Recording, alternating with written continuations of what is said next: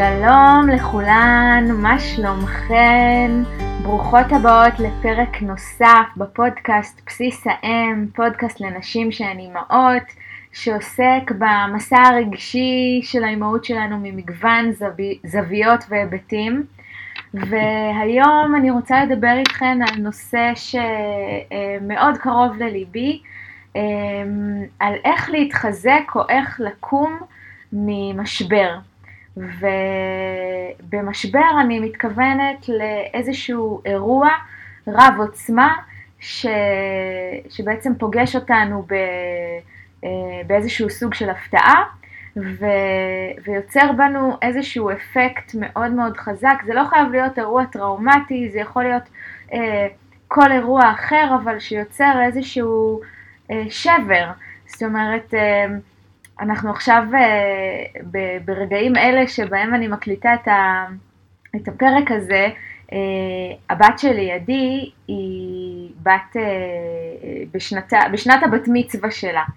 אז לכאורה זה אירוע מאוד מאוד משמח, זאת שנה מאוד מאוד משמחת, שבה חוגגים את המעבר הזה שמהיותה ילדה לנערה, ויש המון המון, המון המון פעילות סביב הנושא הזה, ויחד עם זאת, אני מרגישה שיש ניחוח לדבר הזה שהוא טיפי, טיפה משברי עבורי, אה, במקום הזה של איפה אני כאימא לנערה, איזו נערה אני הייתי.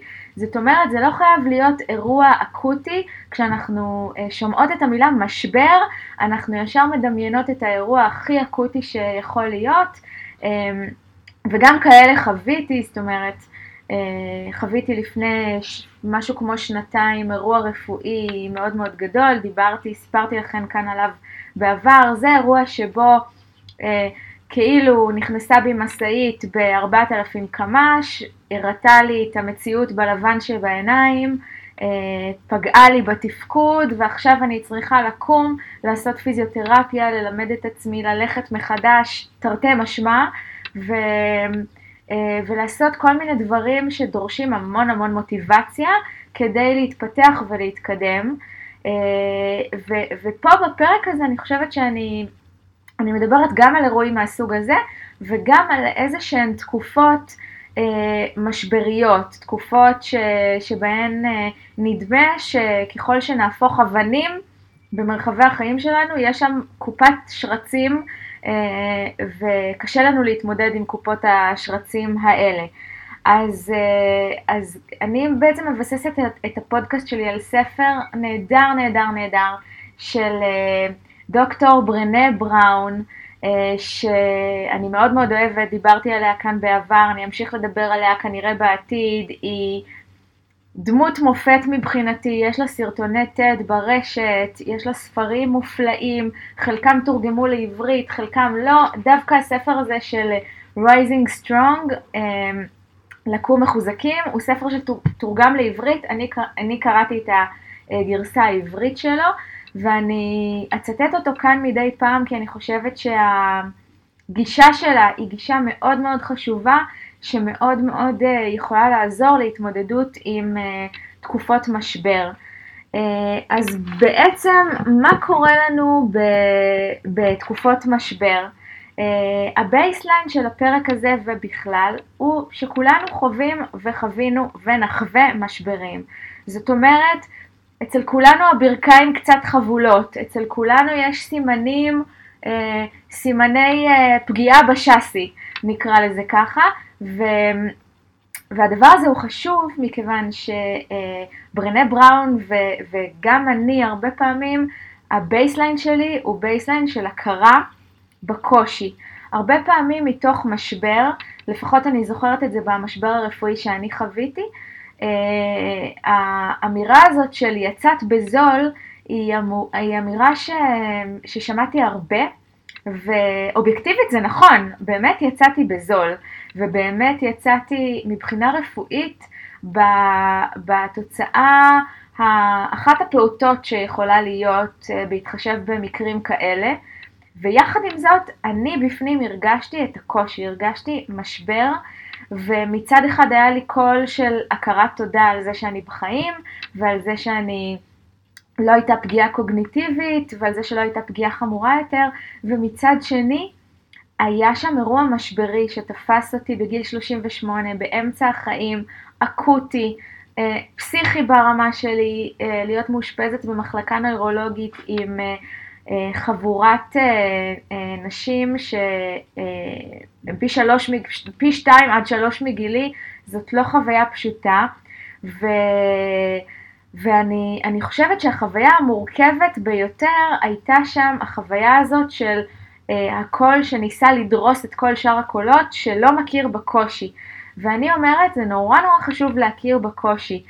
אם אני לוקחת את השיחה למשבר אחר, לא המשבר הרפואי, אלא משבר אחר שדיברתי עליו כאן בפודקאסט, המשבר שעברתי אחרי הלידה הראשונה, שלא לומר דיכאון אחרי הלידה, אז מה שקרה הוא אירוע משמח, אפילו משמח מאוד. הפעם הראשונה שהבאתי לאוויר העולם ילדה, ילדה מהממת, יפייפייה, פסגת כל החלומות, אה, ויחד עם זאת היה לי קשה.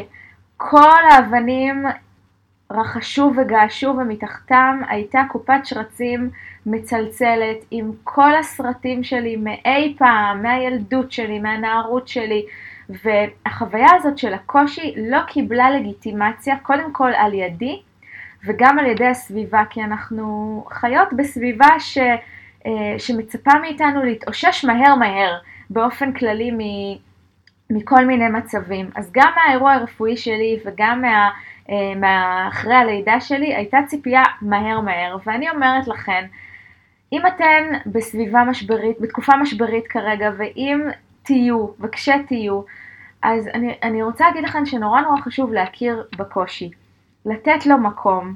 אה, ברינה בראון קוראת למה שתיארתי עכשיו כשל הקשיחות, שזה בעצם להחצין משהו במקום להרגיש, להחצין את ה... או, או איזשהו כעס על העולם, אה, על מה שקרה לי, או להפך, אני אתאושש מהר מהר ואני אכבוש עולמות ואני אכבוש פסגות. אני לא אומרת שלאנרגיה הזאת אין מקום, אני רק אומרת שהאנרגיה הזאת, אם היא לא מחוברת לרגע להרגיש את, ה, את הקושי ואת הפגיעות, אה, אז אנחנו מחביאות משהו, והרבה פרקים כאן בפודקאסט עסקו במה קורה לנו כשאנחנו מנסות להחביא משהו. אני אחזור ואגיד שכשאנחנו מנסות להחביא או להסתיר איזושהי תחושה, אז מה שקורה לנו בפנים זו חוויה של פער מאוד מאוד גדול בין מה שאני חווה בפנים לבין מה שאני מקרינה בחוץ, לבין מה שאני שומעת מהסביבה. הפער הזה הוא פער בלתי נסבל הרבה פעמים. אה, מה גם שזה לא עוזר, אני יכולה להתאמץ עד מחרתיים להסתיר, אה, להסתיר את מה שאני מרגישה בפני עצמי ולהחביא ולשים את הדברים בתיבה, אבל זה לא יעבוד, זה לא לאורך זמן. יכול להיות שלטווח קצר אני קונה לעצמי עוד זמן, אבל מתישהו עוד שנה, עוד שנתיים, עוד שלוש, עוד חצי שנה, הקופ, הקופה הזאת תיפתח והדברים יצאו ממנה בצורה לא מבוקרת. אז הקושי הוא לגיטימי, הפגיעות היא לגיטימית, זה אחד הדברים הכי חזקים שלקחתי מברנה בראון, ו... וזה ה baseline. עכשיו אני רוצה לדבר איתכן על כל סרטוני ה-TED האלה שאנחנו צופים בהם, שאנחנו מתפתים לצפות בהם, על כל ההרצאות האלה שאנחנו אה, נוטות להביא למקומות העבודה. אה, אנחנו מאוד מאוד אוהבות, אוהבים אה, סיפורי גבורה. אה, איך הייתי בתחתית הבור והתקדמתי והתפתחתי ועכשיו ראיתי את האור ועכשיו אני... אה, מתנהגת אחרת, נראית אחרת, ואנחנו מאוד מאוד אוהבים את סיפורי הגבורה שלנו סטרילים. ו, וגם זה, יש בזה איזושהי פלסטיקיזציה, כי בסופו של דבר המשבר הוא משבר כואב ועמוק, והוא הרבה פעמים מאוד מאוד מאוד אה, דרמטי. והתחתית הזאת היא תחתית של המיץ של הזבל של הביוב, אה, ולהרגיש אותה זה, זה דבר נורא ואיום. והרבה פעמים כשאנחנו מסתכלות על סיפורי גבורה, או כשאנחנו אפילו מספרות לעצמנו את סיפורי הגבורה של עצמנו, אנחנו לוקות באיזושהי סטריליזציה כזאת, ואנחנו מאוד נמשכות אליה, אנחנו מאוד נמשכות לאדם הזה שטיפס על האברסט, אה, על האברסט שלו, כן? אה, שיגיד לנו כן מתאומות הנשייה התקדמתי ועכשיו אני ככה. ומעט מדי הרצאות ומעט מדי אנשים מדברים על התהליך הקשה מנשוא הזה ש, של ההתבוססות בבור והעלייה הזאת, העלייה הזאת היא מאוד מאוד קשה. אה, זה לא תהליך לינארי, חשוב לי לומר, ההתאוששות ממשבר היא לא תהליך לינארי, מקובל אה, לחשוב בטעות שיש לנו איזושהי תחתית של בור ולאט לאט כמו לטפס על הר אנחנו עוברים עוד קצת ועוד קצת ועוד קצת ועוד קצת. אז כן, כשלימדתי את עצמי ללכת מחדש, אז זה באמת, היה לזה אפקט לינארי של אה, ל- ל- ללכת עם הליכון, ללכת עם קביים, אחר כך בלי עזרה, עם תמיכה של מישהו, שני מטר, חמישה מטר, אה, והיום רגיל. אה, אבל בהיבט הרגשי זה לא לינארי. אני יכולה יום אחד להרגיש טוב ויום אחד להתחבר למקום המשברי, והדרך יותר דומה לאיזשהו גל. למטה, למעלה, למטה, למעלה, וזה מאוד מאוד סוער. אז אל תצפו לאפקט לינארי, אלא לפעולה של הלוך ושוב. אה, זה יכול להיראות כמו אה, שני צעדים קדימה ואחד אחורה, או אחד קדימה ושניים אחורה, אבל, אבל ההתקדמות הזאת כן מתרחשת, היא פשוט לא מתרחשת כמו בפנטזיית דיסני שאנחנו מדמיינות.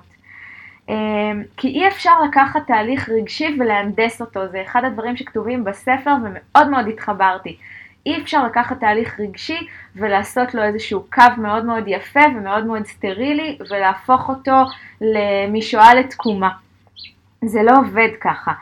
אה, ואמצע הדרך, המקום שבו אנחנו בתוך הבור ובמגמת עלייה הוא מקום מבולגן, הוא כאוס, הוא ביוב, ו... אבל, אבל מהמקום הזה מתרחש איזשהו קסם שהמרחב בו כל כך לא נוח, כל כך בלתי נסבל, שלא נותר אלא לעשות איזשהו שינוי במרחב הזה. אה, ברמה הרגשית אני מתכוונת. לא נותר להרים את כל האבנים האלה, להיכנס לתוך הבלגן, להרגיש את כל הרגשות ולדעת, וזה דבר נורא נורא חשוב, לדעת שאני אצא בצד השני קצת אחרת. והרבה פעמים את התובנה הזאת אנחנו לא יודעות תוך כדי המשבר.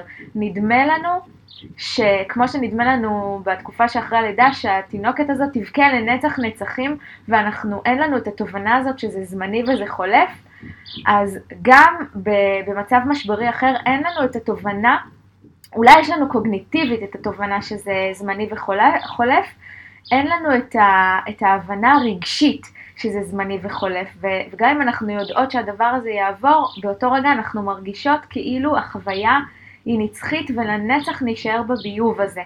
אז הידיעה הזאת היא מאוד מאוד חשובה ברגעים האלה.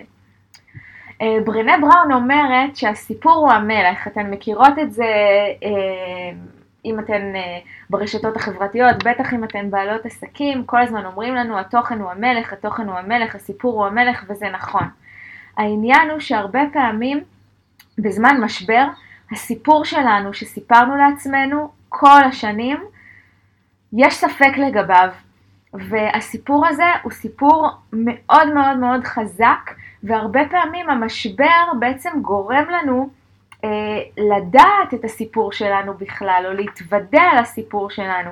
בעצם ברנה בראון אומרת, יש שלושה שלבים לקום מחוזקים ממשבר. השלב הראשון הוא שלב שהיא קוראת לו התוודעות, אה, שזה להביט ממבט סקרן על הסיפור שלנו, על הסיפור הרגשי שלנו. לדוגמה, בסיפור שלי אחרי הלידה, אני פתאום קיבלתי סטירת לחי מצלצלת במקום הזה של שאיפת השליטה שלי. אני מאז ומעולם הייתי פרפקציוניסטית וחובבת שליטה, ובטעות היה לי הרושם שככל, אפרופו הרושם הלינארי, הפנטזיה הלינארית, בטעות היה לי הרושם שככל שאני אשקיע, כך אני אתקדם, וזה עבד לי לא רע. עד השלב הזה שאחרי הלידה, שבו גם חטפתי סטירה מצלצלת וגם פתאום התוודעתי לסיפור שלי, כי זה לא שלא הייתי מודעת לזה שאני פרפקציוניסטית, פרפקציוניסטית קודם, לא עסקתי בזה יותר מדי כי זה עבד לי, וכל עוד זה עבד לי, לא היה צורך לעסוק בזה. אבל במקום שבו האדמה חורקת, ובמקום שבו האדמה רועדת, פתאום הסיפור הזה דרש ממני התעסקות. אז השלב הראשון הוא בעצם התוודעות. השלב השני הוא הטלטלה, הוא המקום שבו אני לוקחת בעלות על הסיפור שלי ומבינה, היי, hey, זה לא סיפור שקורה למישהי אחרת, זה אני. אני כל החיים שלי חייתי ככה, וזה יוצר טלטלה מאוד גדולה. אה, שוב, במקום הזה שבו אני מרגישה תחושת החמצה בדיעבד, במקום הזה שבו אני יודעת כמה זה מזיק לי ואני לא יודעת איך לעשות שינוי כדי לעזור לעצמי, זה מקום מאוד מאוד מטלטל. והמקום האחרון הוא המקום של המהפכה, שבעצם אומר לכתוב סיפור, לכתוב סוף חדש לסיפור שלנו. זה נשמע מאוד מאוד פנטזיונרי לכתוב סיפור חדש, סוף חדש לסיפור שלנו, אך אפשרי. לא כמו פנטזיית דיסני, אלא בגבולות הגזרה שלנו. אני לא אגיד לכם שאין לי רגשות אשמה גם עכשיו ושאני לא פרפקציוניסטית, זה לא במקומות האלה. אבל כן, יש לי חמלה עצמית ואני כן יודעת איך להתמודד עם רגשות האשמה האלה ברגע שהם מגיעים. וזה שינוי דרמטי, כי ממקום של חוסר אונים, של להסתכל על הסיפור שלי ולא לדעת מה לעשות איתו, אני כן כותבת סוף אחר לסיפור שלי. אה, ו, ובתוך כל התהליך הזה נוצרת איזושהי דלתא, איזשהו פער בין הסיפור הזה שבו אנחנו חיינו, אה, לבין האמת שאנחנו מגלים באמצעות הטלטלה. וזה המקור של השיעורים הכי משמעותיים שנוכל ללמוד. כי אנחנו בעצם חיות את כל חיינו עם איזשהו סיפור, לפעמים הוא שלנו, לפעמים הוא לא שלנו. אז אה, בתוך הדבר הזה זה יהיה מאוד טוב לשאול את עצמנו של מי הסיפור הזה? של מי הסיפור שחייבים לשלוט בהכל? של מי הסיפור שאין לי פוטנציאל? של מי הסיפור שאני לא מספיק יצירתית? של מי הסיפור שאני לא מספיק בכלל? של מי הסיפור הזה שאני מספרת לעצמי כל השנים והוא של מורה, הוא של אה, אה, מישהו שאמר לי את זה בבית, הוא של איזושהי ילדה שהייתה חברה שלי, הוא משהו שקראתי, הוא משהו שנובע מתוכי בעקבות אירועי העבר. זה נורא נורא חשוב שנבין של מי הסיפור הזה. יכול להיות שהסיפור הזה הוא שלנו, אבל אם הוא לא שלנו, יהיה לנו יותר קל לעשות ממנו איזושהי הרחקה. וציטוט שאני מאוד מאוד אוהבת של אה, ברנה בראון, אה, הוא שאי אפשר לקום מחוזקים כשאנחנו במנוסה. כשאנחנו בורחות ממשהו, אה, ועולה לי, לי ספר, ש, ספר שעד היום לא הצלחתי לסיים, אבל הוא יושב לי על המדף וממתין שאני אסיים אותו כי הוא כתוב בצורה פנומנלית בעיניי, אישה בורחת מבשורה. אז כשאנחנו בורחות, כשאנחנו בורחות מהטלטלה, כשאנחנו בורחות ממה שאנחנו מרגישות, כשאנחנו אה, בורחות מהמשבר, כשכל המטרה שלנו היא לזרוק אותו מהחלון ולהתקדם לשלב הבא, אנחנו לא יכולות באמת להתאושש ממנו. אנחנו יכולות לשים פלסטרים, אנחנו יכולות להראות כאילו התאוששנו. למשל מהאירוע הרפוא, הרפואי שלי אני יכולה להגיד שאני לא הייתי פנויה לאבד את האירוע ולחוות אותו בו זמנית. אני לא הייתי פנויה להחלים מבחינה פיזית ומבחינה רגשית בעת ובעונה אחת. ההחלמה הפיזית דרשה ממני הרבה מאוד משאבים.